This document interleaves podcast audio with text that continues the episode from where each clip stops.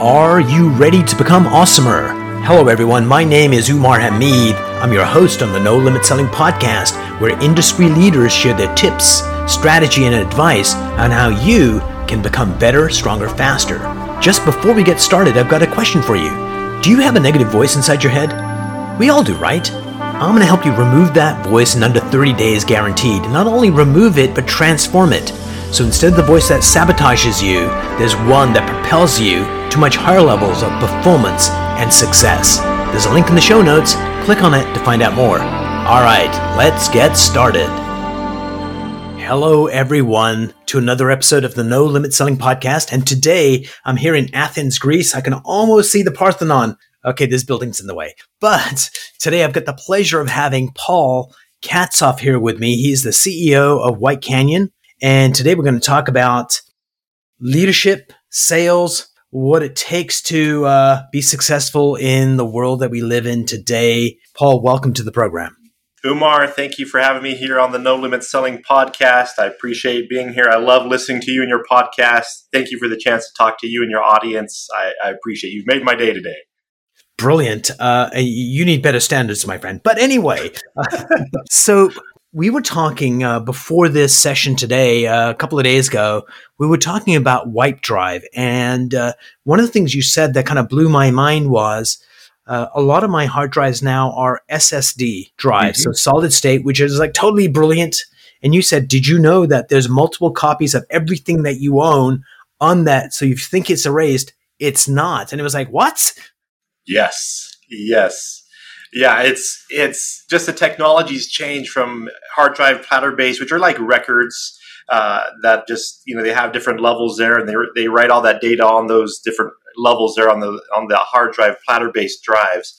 On the SSDs, the solid state drives, those are all flash based, which over the last 10 years, the price has just dropped incredibly, where it's way more uh, kind of affordable or cost affordable for a lot of uh, OEMs out there. So almost every device now has SSDs, but they work differently. They have about 25% more memory than it lists on the device because those chips go bad so often or over, over that three to eight year lifespan. So what happens is the SSD itself is always trying to optimize where data is stored and how that data is handled internally. And what it does is it moves your files around all day long. Like you may think with the platter based drives, you just kind of write it once, maybe later on you delete it, it's still sitting on there, and you, you go, well, I need to erase it, get all the data off there. But on the SSDs, it's continuously optimizing. If the flash chip goes bad, it's moving all those files somewhere else, or it's duplicating files just in case because they think that flash chip may go bad. So your SSD may have 14 copies of your taxes on there and it's just it's normal. It's just how those SSDs function. Brilliant. Uh, I guess we take the good with the bad. We get like super fast speed and reliability, but then you've got the other. So let's talk about the company, uh, White Canyon. Uh, how many people in the company? Uh, just under 50 employees. Uh, we've been in business for uh, since 1998, so 23 years. Wow. Um, we're a small software company here in Utah we like to claim we're one of the original Utah software companies, and we're actually named after a place down in Moab. Moab in southern Utah is a really famous uh, hiking spot, and White Canyon's one of those famous hikes or famous canyons down there, and that's where our name comes from. Brilliant. So, did you work your way up through the company? I did. So, I started here back in 08, uh, right after the big um, housing crisis and the big crash. I was looking for a job. I had my MBA and they had a position here as a tech support agent for $12 an hour, 40 hours a week. I took it. Um, I was happy to have a job back then. And after nine or eight months, nine or 10 months, I moved up to tech support manager. And I did that for two years with the company. And they approached me and said, Hey, Paul, you know, we need a sales rep. We'd love you to move into sales. And I, I kind of hesitated because I just, you know, to me, the used car salesperson personality, all that type of of, yeah. of handling clients, just didn't really fit with me. Um, but they pushed me, said, "Hey, we really need you. Come on board. Let's try it out for a little while. You can always go back or work something out with you." And it was great. I moved into enterprise software sales. And we're in a nice little niche where we deal with a lot of Fortune 100, Fortune 500 companies. So we get a lot of big players coming in the door. And it was just a great experience to work with them do a consultative sales approach with them and learn how large enterprises need a product to work properly and then how to sell to them how to, to speak to the pain points and also to the to the features and and close deals. And the best part about sales is you're sitting there and po hits your inbox and it makes your day. All that work yeah, is worth absolutely. it so it, it's great. Uh, so yeah so i did that for seven or eight years. Uh, became a sales director managed a sales team here and then I left for about a year or two just to kind of get experience out there in the real world or with other companies that was amazing. I recommend that to anyone. If if you're kind of been in the same place for eight or ten years, hop out there, see what the market's like, meet other people. I met some amazing sales reps. And White Canyon had a executive change, and they reached out to me and said, "Hey, we know you have your MBA. You're with us for almost a decade. We'd love you to come back in the CEO role." I said, like anyone else, absolutely, I'd love to. And I've been back uh, in the role for three and a half years. Brilliant. So we're going to kind of backtrack a little bit. Sure. So when you first joined the company, there was probably a vibe there, a culture there. So let me uh, let me set the stage for culture. This is what I think culture is. That if you go back to elementary school to uh, physics class, the teacher gave everyone a white sheet of paper, and they got some iron filings and they dropped them on the paper, and nothing much happened. Mm-hmm. Then you mm-hmm. put a magnet underneath the paper, and then you drop the iron filings and they move to lines of flux. So, in my worldview, the iron filings are the behaviors and the attitudes of the employees. The paper is the company, and the magnet's the culture. I like so, that. if you go and move those individual behaviors, if you don't address the underlying culture, they just move back to the lines of flux after a day, a week, a month. Sure. So, how was the culture when you first joined the company? And what was it like when you uh, came back as CEO before you so did any changes? Like, was the yeah. was there a delta before you got started making changes as a CEO? Yeah, um, great question. So, I, I totally agree with, with your analogy on culture and how that kind of works in a company. Um, so when I first came on board, it was a small company. We had five or six employees. We were owned by a, a larger company up in in Washington, and they eventually merged and moved us everyone down to the same location. Um, the culture was very, um, and the very kind of uh, you're left to be successful and you're expected to be successful kind of on your own. You're expected to show up, do your work, be on time, get your projects done, everything that you need to get done, make customers happy day in, day out. And it was a very kind of like long term. We ex- we don't like shooting stars where you come in, you work really hard, then all of a sudden you're not doing anything, and, and you're kind of you know you're, you're dragging everyone else down. So that was the culture when I first came on board. Um, there were some some negative parts of the culture as well, um, just kind of communication and what was expected with the company. Um, when I left and came back, um, I came back to a situation where we had a you know executive leave, and there was just a lot of turmoil in the company, and there wasn't a lot of direction. And the employees they want direction. They want to know that they're doing a good job. They want to know that uh, they're making a difference with that with your organization as well. So that was kind of the situation when I came back. The delta was kind of like there's confusion, there's some frustration, but also underlying there's some really good talent and we also lost some good talent during that phase. So I came back to kind of a, um, you know, not as great talent as we were before, and we need to improve that and kind of as a company get straight on that path and start moving was kind of what I saw. Nice. And so, what transformations have you made? So, you've been there for a few years as CEO. What have you done to make the culture better? I think first off, I, I like to let my passion out for Wipe nice. Drive. I, I, you know, like I love talking about data security. I love how it how it ties into recycling and e-waste and helping us help the environment, which is very important to me as well. So on my side, when an employee gets me talking, I'll just start raving about what we're doing and, and this is happening, this is happening, the industry's going this way. And so on my side, I try to share my viewpoint. I don't I don't want to hide it. I don't want to just kind of give a, a boring speech, you know, every six months, let everyone, you know, go with that. I like to talk individually and ask what they're working on and then share when I was in tech support what I used to see and how that was, and when I was a tech support manager, what I thought there and what was good, what was hard, how that compares to what they do. And on the sales side as well, I like to talk about you know my sales experience. So on my side, I like to connect with my employees uh, I, on the devs, I can't really, I'm not a developer, so I can't really connect too well with them, but I still like to connect with them and kind of talk about what I see with the company, where it's going, how, how we're driving it. And I don't really have specific, um, culture goals, but I like to have passion and, and let people know, hey, I'm in, I'm here day in, day out. I'm trying to push harder than you are as far as effort and what's what I'm trying to get done every day and I hope you guys follow with me. And I and if we have good talent and good, good employees, you know, the, the world's our oyster is kind of I say that phrase a lot actually. I think nice. So from uh, my point of view, there's like a, a CEO has three responsibilities. One is a kick-ass, amazing, strategically sound vision that inspires people to go, I want to be a part of that. Yeah. The second one is that culture piece, because I think ultimately at the end of the day is how do you get your people to go above and beyond the call of duty? Because it's human nature to be selfish. Look what mm-hmm. I did. Or that's not my problem. This is like, how do you get people to go, what needs doing, and let's get it done, and let's uh, outpace the competition. And the third step is uh, very much how do you increase the value of the company over time? And yeah. so, out of those three, which Give me an which is the hardest one for you to kind of tackle because you know all three are tricky. Uh, yeah. So which one uh, do you kind of go? Yeah, this is one that we we continually work on. Um, the first and the third one you mentioned there, the strategic strategic vision, vision yeah. and long term value.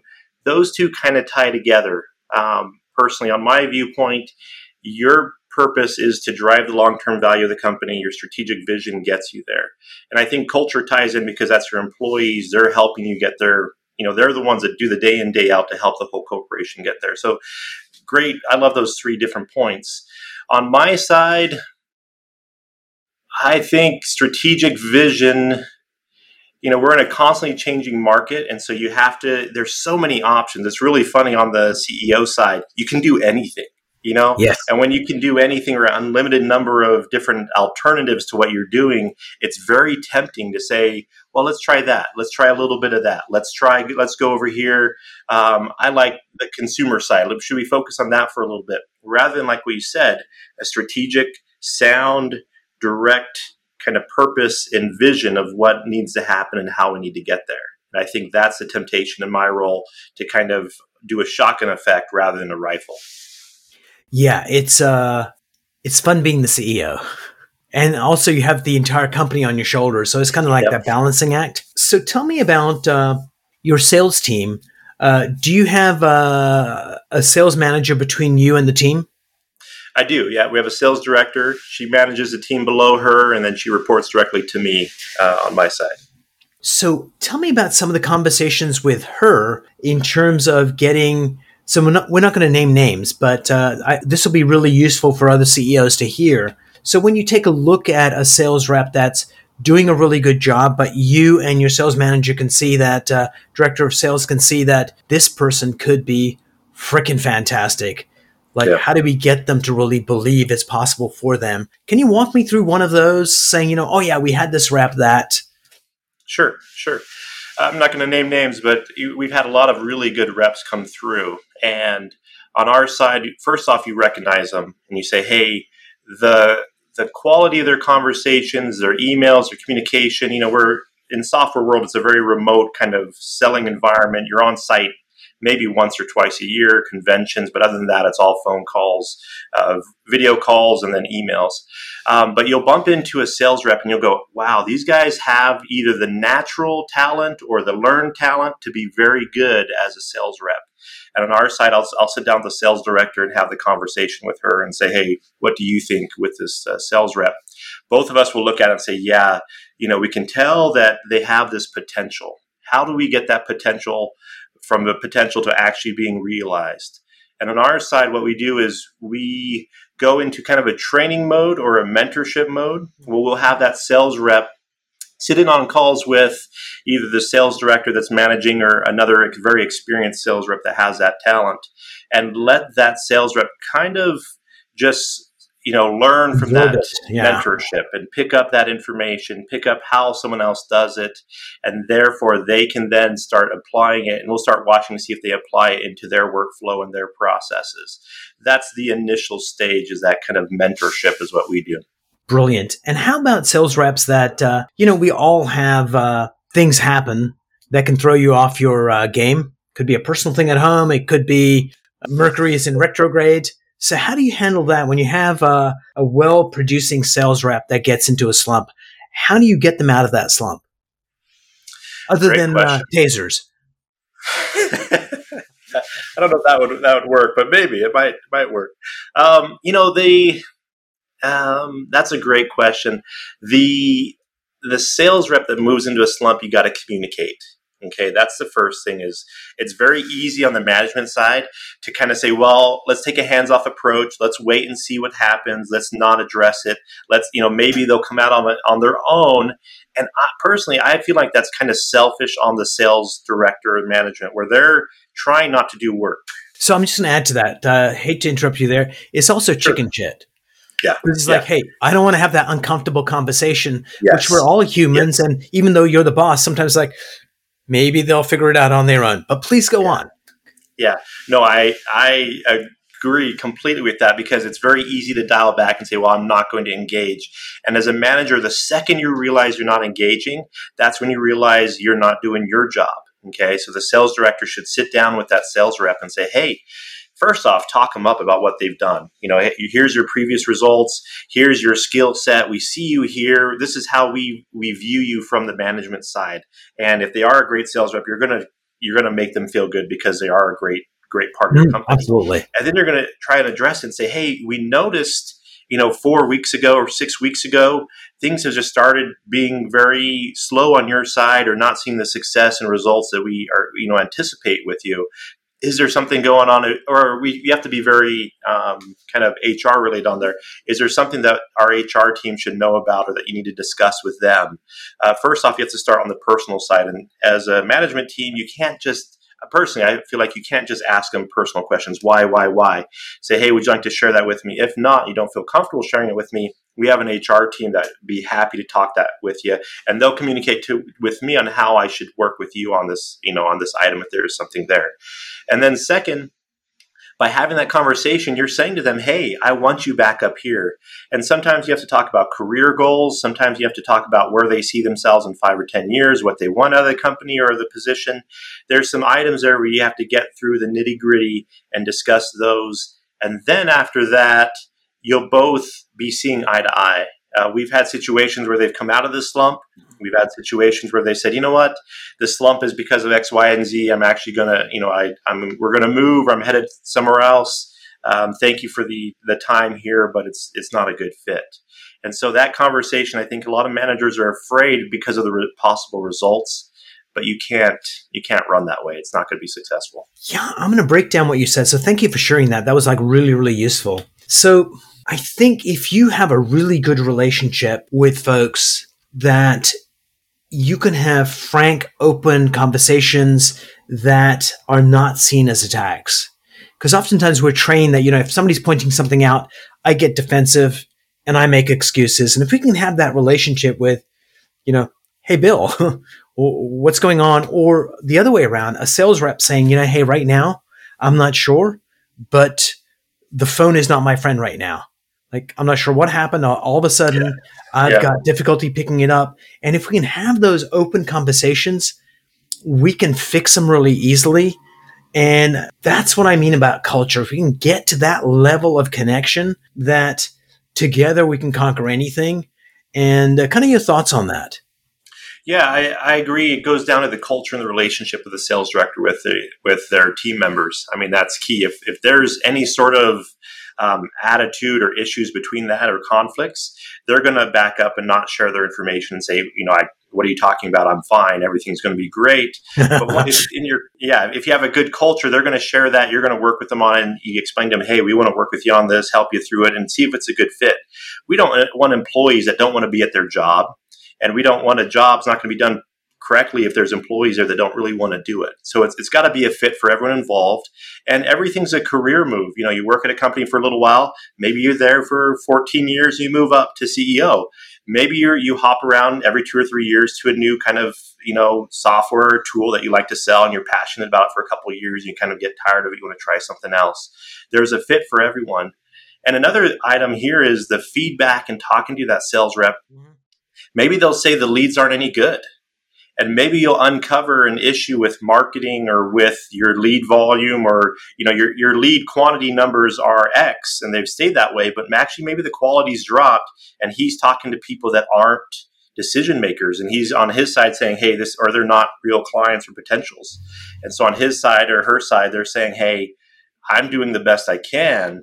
I'm not given the same uh, intake as i previously was and that's what's going on. Then you can kind of as a manager or CEO say, well, let's take a look at marketing. Let's see what's going on over here. If these leads aren't good, this is a symptom of something, a big problem. So let's jump in and solve this. Absolutely. And I'm glad you kind of see it that way. So I'm going to backtrack again, going back to you had mentioned HR. So in a lot of companies, HR is seen as the enemy. And when you ask employees who's HR, they're the people that say no.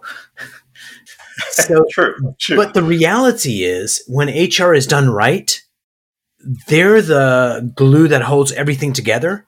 When it's done right, they can sure. empower CEOs and managers and employees to do stuff. But that comes down to the CEO on how do we get HR to fit into this system where they're seen as a great resource for everyone and not the people that are like, well, you can't talk about this and you can't do that and you can't do this, which is part of their responsibility. So before I let you answer, answer that, here's my theory is that HR needs to be split into two. One side of HR needs to be the, uh, you can't do that people because there are rules and laws that we need to obey. And we need a second side of HR, which is all about how do we get the best performance out of our employees? Like it almost needs to be split into two. Yeah. Yeah. No, there is kind of a, a conflict there in the HR side because they have the rules and, and trying to teach employees how to behave correctly or, you know, you know, professionally in their environment and avoid legal liabilities, all of that. And I think it's very tempting for HR to stay as a very heavy handed area, but actually they are supposed to be light and soft. And if you have a great HR rep, which we do, and we have a great HR team, is they should know everyone. They we run some you know competitions internally for the company. We have nice. um, catered lunch every week. Um, we we oh, do. What day is that? yeah, come over from Greece, come and visit us out here in Utah. We'd love to have you. Um, so we try to make they should be soft and fuzzy. And as a management team, I think you also have to communicate that to communicate that they can defer and talk to HR instead of you. And if a lot of companies, it makes it look like HR and the CEO are like seamless, the same person. And I think you actually have to make it look like they're two separate entities. If you have an issue with me, you're a manager, talk to HR, we'll resolve it. HR will, will discuss it with us, and we have to work it out with HR and resolve that issue rather than we tell HR everything that happens. And, and so that's kind of my viewpoint on it. That's where we've been successful on our side. But I do agree with you. There is a conflict, and some corporations don't get through don't get through that, and it becomes an issue. So, so here's kind of my thoughts on that. Uh, is that uh, two things. So I think one, they do have a responsibility to make sure the the rules are uh, taken care of, yeah. and sometimes they are labeled that way and they're not that way by the employees. So they just get labeled that way. But one of the things that you talked about was, you know, soft and fuzzy on one side, and uh, my version of HR is not that. It's like I want them to be bold and and strong and support, yeah. and it's like uh, because I think that human side of the company is so important. When things are going well, that's nice and you can actually do better. When things are going bad, your employees and the relationship with management is so critical to getting over tough times or tough situations. Yeah. And if, so I think the CEO job is a tough one. I'm not sure if you remember this episode or if you ever saw it. It was Fred Flintstone where he wished that he could be the boss and the Gazoo character let him be the boss for one day, and uh-huh. it was uh-huh. like the worst experience ever. He thought the boss is you know like playing golf, eating fat lunches and he's like, yeah. he's got a board of directors. It's like, no, no, I want to yes. go back to be worker. Thank you very much. Yes. So yes. I salute you, Paul, for doing a great job there. And thank you for this conversation. I think it was really, really insightful. And I appreciate your transparency and your expertise. Yeah, thanks, Umar. Appreciate being here on the No Limit Selling podcast, talking with with you and your audience. And if anyone would like to reach out to me, please uh, reach out to me on LinkedIn eh, or at our website, www.whitecanyon.com. We'd be happy to talk with you. Brilliant. And we're going to put all the uh, links in the show notes so you'll be easy. Just go click and you will find him. And uh, I'm looking forward to our next conversation. Yeah. Thanks.